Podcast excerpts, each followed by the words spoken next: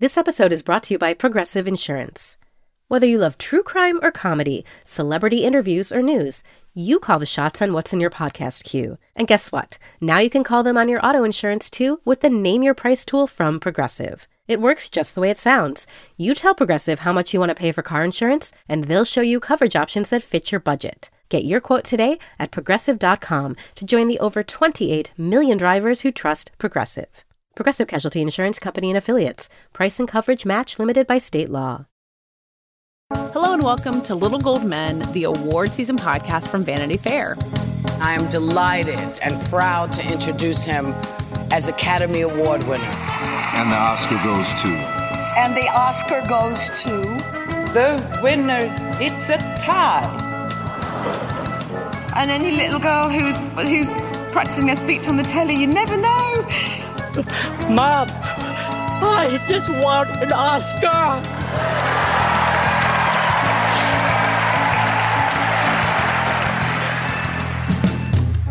I am Katie Rich. I'm here by myself today because I have this week's interview with Cameron Bailey, the C E O of TIFF. He is the, the great mastermind of the Toronto International Film Festival, which kicks off this week. Um, and when I spoke to him, I was kind of anticipating him running from place to place constantly, as I would imagine for the head of TIFF. But as he said, there are many people who work for that organization to keep him from having to deal with little problems. So he gets to talk to me about the big picture of this festival, which obviously is having an interesting year with the ongoing SAG-AFTRA and W G A strikes. As Cameron told me, he got kind of deeply involved in labor law in a way he never expected to, you know, see who could come to the festival in what capacity. Um, but they've put together an incredible lineup as usual. Um, and he has a real passion for the international aspect of the festival, which takes up so much of it. seventy percent of the titles at TIFF are from outside the U S, and there's some incredible ones on the lineup. We talk about those. We talk about how he got into working as a film programmer in the first place, which I think is completely fascinating. Um, and he made some predictions about the movies that people are going to come out of TIFF talking about, which, of course, you'll hear us talking about in our own podcast after the festival. Um, so to set up our uh, coverage of TIFF and to give you a sense of what's ahead, here is my conversation with the C E O of TIFF, Cameron Bailey.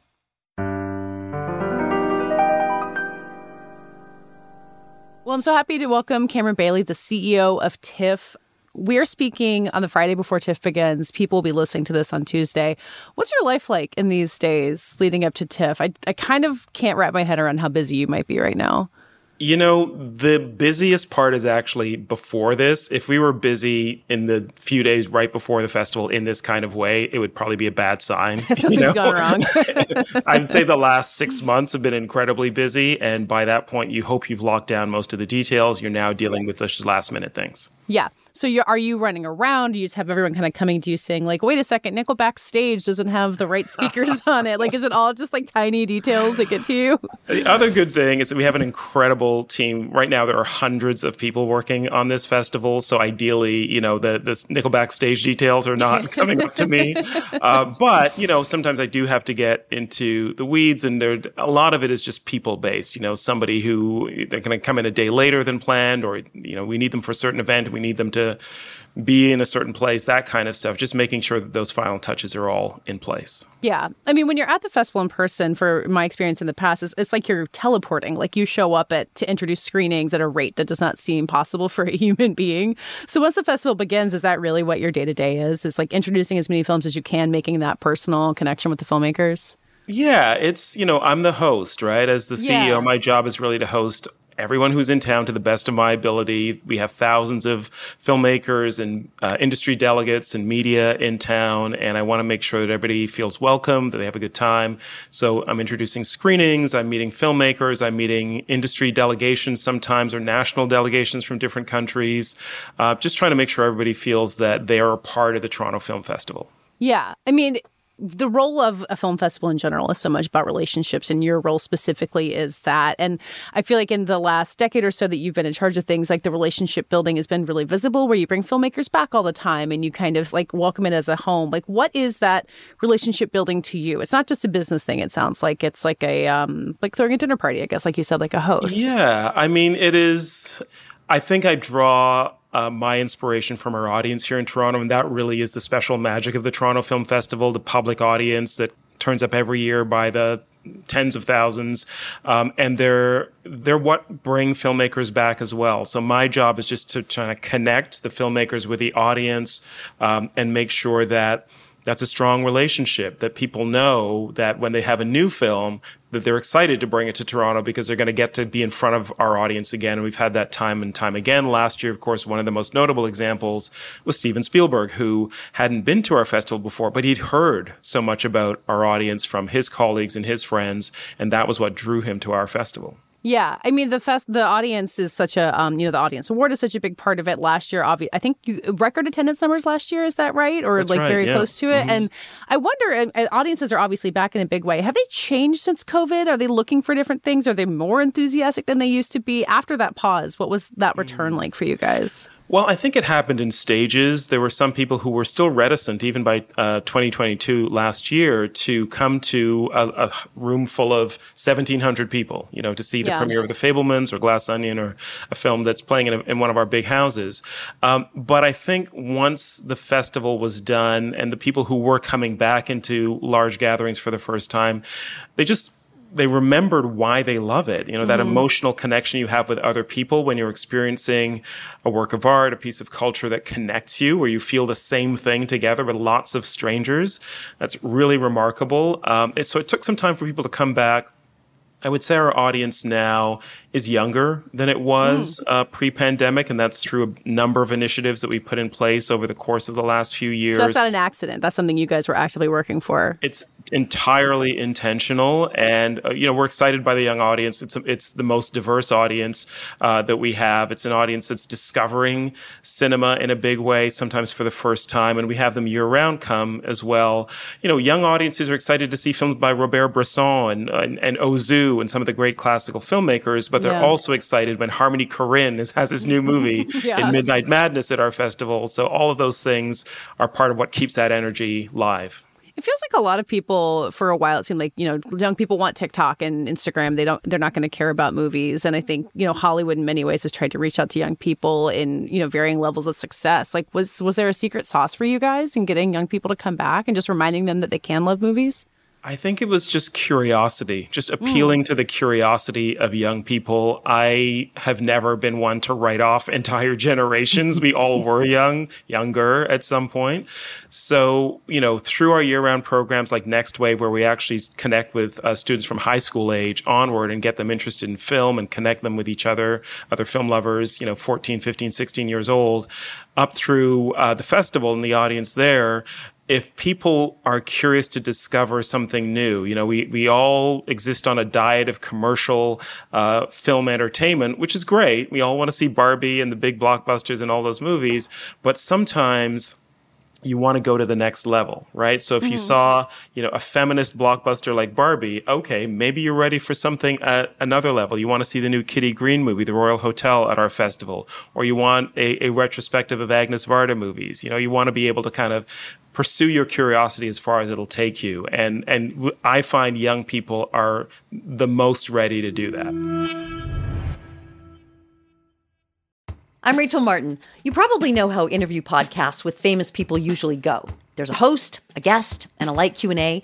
But on Wildcard, we have ripped up the typical script. It's a new podcast from N P R where I invite actors, artists, and comedians to play a game using a special deck of cards to talk about some of life's biggest questions. Listen to Wildcard wherever you get your podcasts, only from N P R. Wondery's new podcast, Blame It on the Fame, dives into one of pop music's greatest controversies. Milli Vanilli set the world on fire, but when their adoring fans learned about the infamous lip-syncing, their downfall was swift and brutal. With exclusive interviews from frontman Fab Morvan and his producers Frank Farian and Ingrid Segeith, this podcast takes a fresh look at the exploitation of two young Black artists. Binge all episodes of Blame It on the Fame, Milli Vanilli, ad-free right now on Wondery Plus. So when the festival slate was first announced, it was, I think, a week after the SAG-AFTRA strike began. There were so many questions for you about, like, how do you draw people in? And something that you were emphasizing and said you have been for a while is that I think seventy percent of the lineup is from outside the United States. Like, it is a huge international lineup. And for years, you've been trying to remind people of that. Do you feel like the message stuck maybe more this year because of the strike? Like, it's there's more attention able to spread a little bit? I think it is. We already know that in opening with the new Hayao Miyazaki film, The Boy and the Heron, that we've had one of our most popular opening films ever. Mm. All screenings of the film went off sale instantly because there was just so much demand for it. So we'll have rush lines, and we hope everyone who wants to see it will get a chance. But um, that's great that um, a film by a Japanese master uh, animator uh, is one of the most popular films in the festival. Um, having stars come in for the three films from South Korea that are in our gala lineup, that's a big deal for us. Of course, South Korean pop culture is just on fire right now in movies and everywhere. T V and music and yeah. everywhere. So we have that audience um, that's really excited for those films and, and films from India and seventy-four different countries and, um, you know, all different styles of filmmaking as well. And I think that's also what keeps people excited if they can see something during a festival that is not the usual fare, right? We can mm-hmm. all watch thousands of things at home, but to get out of your comfort zone and to stretch yourself a little and discover something new and discover that other people like it too, that's still amazing. Yeah.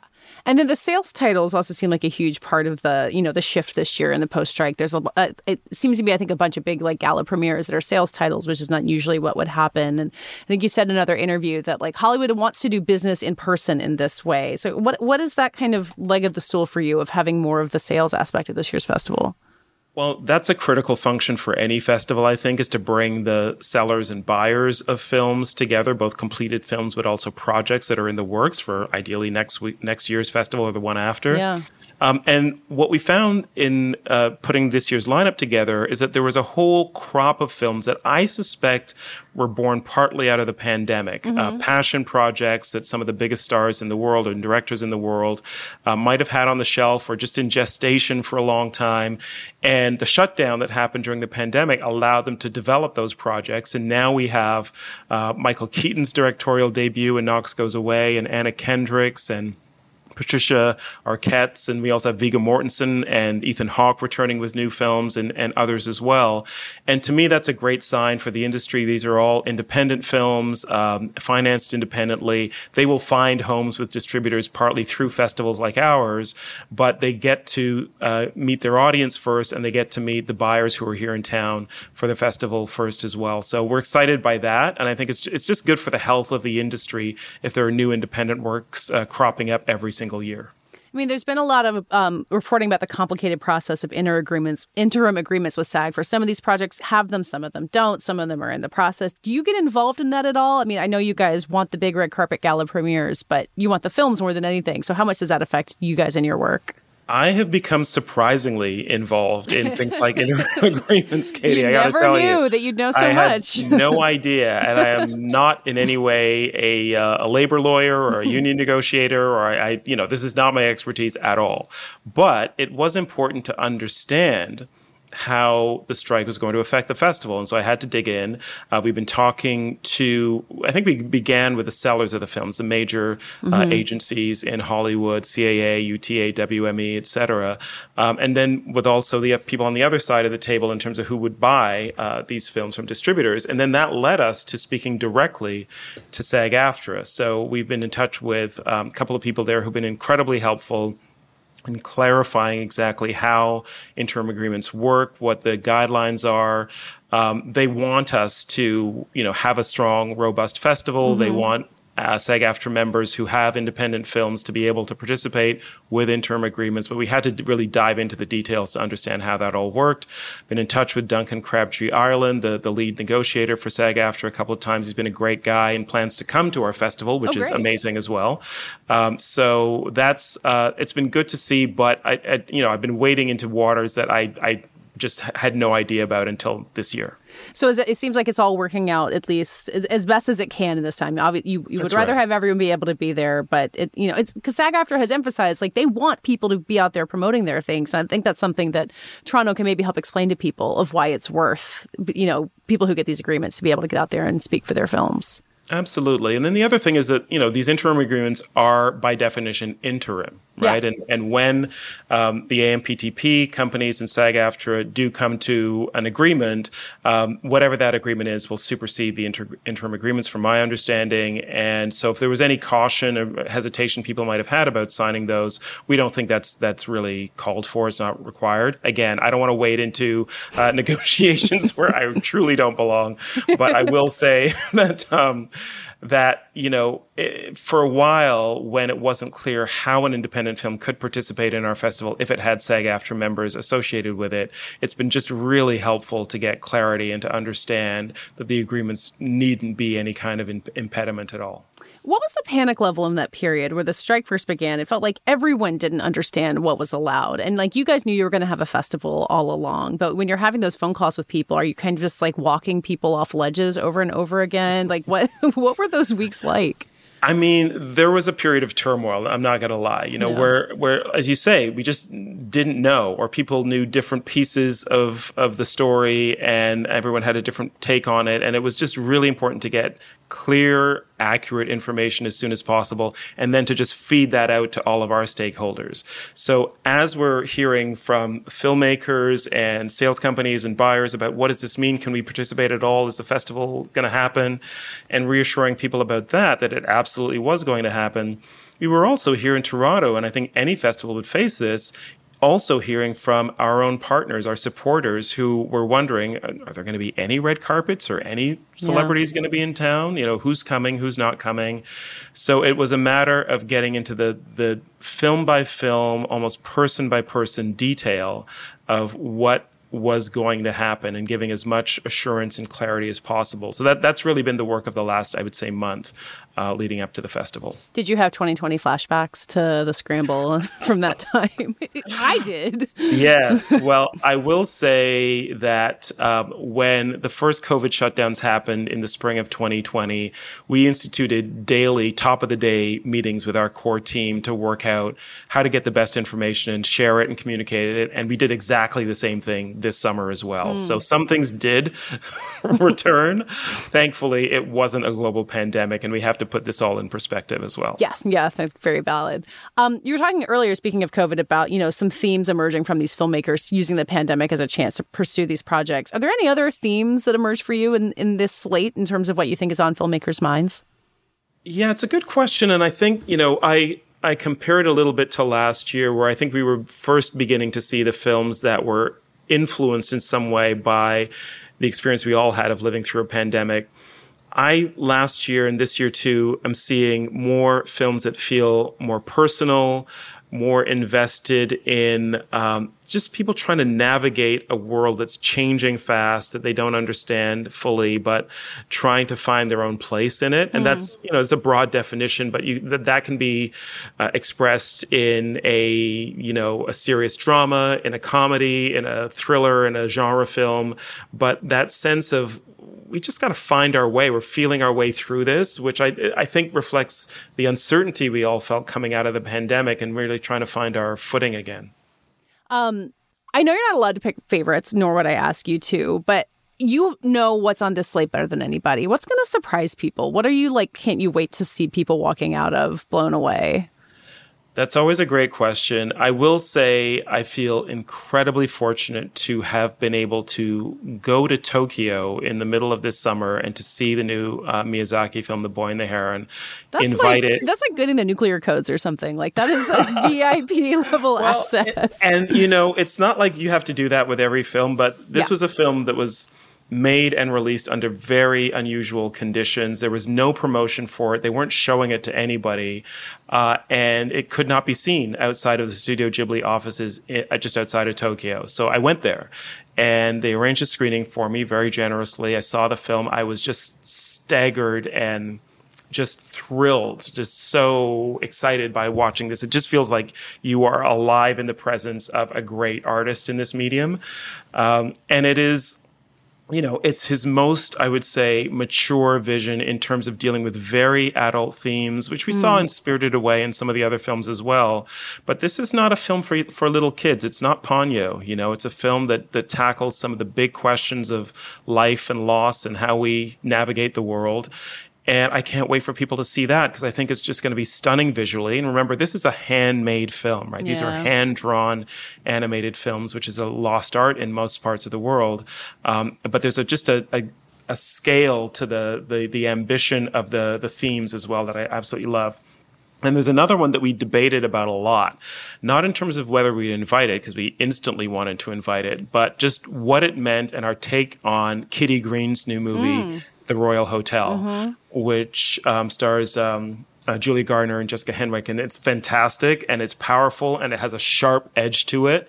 And I think it's going to get a lot of people talking, and I can't wait to see people almost come out of that movie and argue. Well, that's going to be fun. That's the beauty of TIFF, right? Like, I was looking at the yeah. Festival Street programming where you've got like all of King West blocked off, and there's so much going on, and you can bump into people and, and argue about these things. Exactly like what you're saying. Like, you guys aren't trying to be provocateurs. There's a wide range of it, but it does seem like you want to put things next to each other that will get people to kind of bounce off of each other in a way.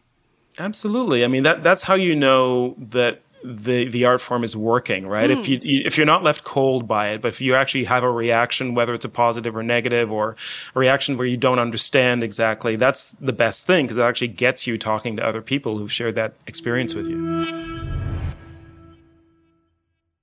I'm Bobby Finger. And I'm Lindsay Weber. Do you ever see a new face or name on your news feeds and say, who the heck is that? Our podcast, Who Weekly, is everything you need to know about the celebrities you don't. Think of us as your cheat code to People magazine, your glossary for Hollywood, a shortcut to understanding pop culture at large. For the past eight years, Who Weekly has been telling listeners everything they need to know about the celebrities they don't. The New Yorker says we spelunk deep into the demimonde with convivial delight. That's a direct quote. Mostly, we're going to explain to you Irish star Barry Keoghan's sudden rise to fame and relationship with a not-so-under-the-radar pop princess named Sabrina, the fake wedding Real Housewives star Cynthia Bailey had to promote a limo rental company, and why all the Gen Zers you know are talking about a guy named Benson Boone. Each episode goes deep into the biggest celebrity stories of the moment, and if you're still confused, we even have a weekly call-in episode where we answer the most burning Wholebrity queries. Who Weekly airs twice weekly with brand new episodes on Tuesdays and Fridays. Listen and follow Who Weekly, an Odyssey podcast, available now for free on the Odyssey app and wherever you get your podcasts. So I did want to go back to you and your career a little bit specifically, because I think you get to a point where you're C E O of TIFF and it feels like, you know, you were like born lording over a film empire. But you started off as a film critic, um, which I think is fascinating and, and makes sense as a way for someone who loves film to get into it. What was the spark of film for you, period, and and kind of putting you on that path? You know, it started at university for me. I went to the University of Western Ontario, about two hours west of Toronto. I was the first in my family to go to university. I loved literature, so I studied English uh, language and literature there, and uh, was taking all the usual courses, you know, romantic poetry and Shakespeare and all of that. And I took a film course, and it was contemporary cinema. It started with Jean-Luc Godard's Breathless. Mm. And went Classic. Everywhere but Hollywood. So this was my f- very first exposure to non-Hollywood movies. So we saw European film and Japanese film and Latin American and Asian and African film. And I just r- realized that movies could do so much more than just entertain. And it was like, a, just blew my mind, you know? So mm. suddenly that became the, my medium of choice. I con- continued with the literature, still love it, but movies just gave me more, you know? They gave me the visual element and the the time-based quality of cinema, how cinema can manipulate time in such a strong way. And then just the ideas and the politics of movies I got very excited by. I started writing about film, and that was actually my first exposure to the Toronto Film Festival. Mm. I attended many years ago, decades ago, mm. as a student journalist covering the, the festival and reviewing movies. And then as a, when I graduated, I continued as a critic and wrote for many years, and then became a programmer, one of the people selecting films, initially the Canadian films, and then I started something called Planet Africa, uh, films from the African continent and diaspora. And then one thing led to another, and here I am. What do you think makes someone a good film programmer, not just loving movies and not just being interested in them, but like better as a film programmer than a critic or a filmmaker? Like, what is that specific gene? That is actually a longer bridge than you might imagine mm. between being a critic and being a programmer. Uh, both jobs require knowledge of cinema uh, and a perspective on cinema as well. You have to have uh, a viewpoint. You have to have a take mm. on the movies you're watching. But the difference is that being a programmer really requires somebody who thinks about audiences mm-hmm. uh, and often in as broad a way as possible. You have to understand not just what your own view is on a film, but how a film is going to connect with an audience. And not everyone who's a great critic can be a great programmer. It really does require a different set of skills. A, a, a, a, I mean, I don't think it's necessarily about one is better than the other at all, but I think there's a certain element of being able to put yourself in the shoes of hundreds of people watching the film that you love or hate and trying to understand what their collective reaction mm. might be to it. And you know, I encourage our programmers in Toronto to understand our audience uh, better and better each year. Not all of them live in Toronto. Not all of them are Torontonians. So there's something specific about our city where half the people in Toronto were born outside of Canada, huh. right? So it's a very wow. cosmopolitan city. People plugged into all different kinds of culture from all over the world. That's important to know. But also, we're really blessed, like with the major film cities around the world. People watch a lot of movies here. There's lots of other festivals. So they've got wide-ranging tastes. It is not in any way a snobby audience, which I really appreciate, and we we encourage that. Um, but they know a lot about movies, and uh, to program for them, you have to really understand what they, how they might react to a film and try to To, to really at least program in that direction. Not to say that you're programming just for the audience, but that if you program without thinking about the audience, you've only done half the job. Do you have a favorite TIFF audience memory that you, you felt like you guys really nailed it and, and got the audience where they needed to be? Oh, so many. Um, you know, some of them are now kind of classic moments that people know well if they if they follow our festival. The year of Slumdog Millionaire, which had been dropped by Warner Independent and yeah. was a little bit homeless and then just snapped up by, by Searchlight and coming in somewhat unheralded, right? Yeah. People m- might know uh, Danny Boyle, but there was there were no known stars in the film. It was set in India, uh, in large part in, in the Hindi language. And for a Toronto audience, Um, especially because there is such a large South Asian population here, people got it right mm-hmm. away. Um, and everybody got the emotion and the energy of the filmmaking and that great cinematography in the streets of Mumbai. Uh, and just the, the a reaction to that film, when you have almost no expectations and you come out thinking, I've just seen one of the best movies of the year, that's amazing. Yeah. And that's happened several times here. Yeah. I always go to the premiere of Widows, um, which mm, like I just yes. the, uh, like the ripple of audience gasp, like I just mm-hmm. can hear it in my head. Like you just you don't yeah. get moments like that. Except for TIFF, I think, honestly, I think an audience not knowing what they're going to get and reacting in that way is a really distinct experience at that festival. And it's something so unique to festivals now, not just ours, but, you know, typically with movies that are in the commercial sphere, there's a months-long lead-up. Sometimes a year in advance, you'll see a teaser or a trailer and you get all kinds of promotion leading up to it. With a lot of festival movies, you're walking in cold, mm-hmm. and that's such a great thing that I think deserves to be protected sometimes, where you just let the movie work on you rather than the, the promotion that's gotten you excited for it. Yeah. Okay, last question. What do you do when TIFF is over? Do you take a vacation? Do you immediately jump into watching next year's movies? Because that's a lot of energy in a ten-day span. It is. You know, perversely, one of the things I do love to do is to go to other film festivals right after our festival. So there are festivals in the fall where I actually don't have a lot of work to do. I'm just going to see friends and well, that's colleagues. Fun, though. Getting to see movies for fun finally, right? Exactly. Yeah. Exactly. So that's that's often the plan. And last year I was able to do that. I'm just looking to see if I can do that again this year. That does it for this week's podcast. We'll be back on Thursday. Find us in the meantime at vanity fair dot com. We'll have our film festival live blog going where you can see all the latest updates from Venice Telluride and soon TIFF.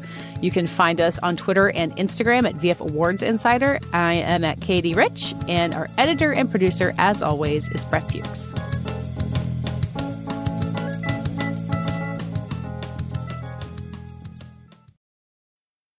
I'm Alex Schwartz. I'm Nomi Fry. I'm Vincent Cunningham, and this is Critics at Large, a New Yorker podcast for the culturally curious.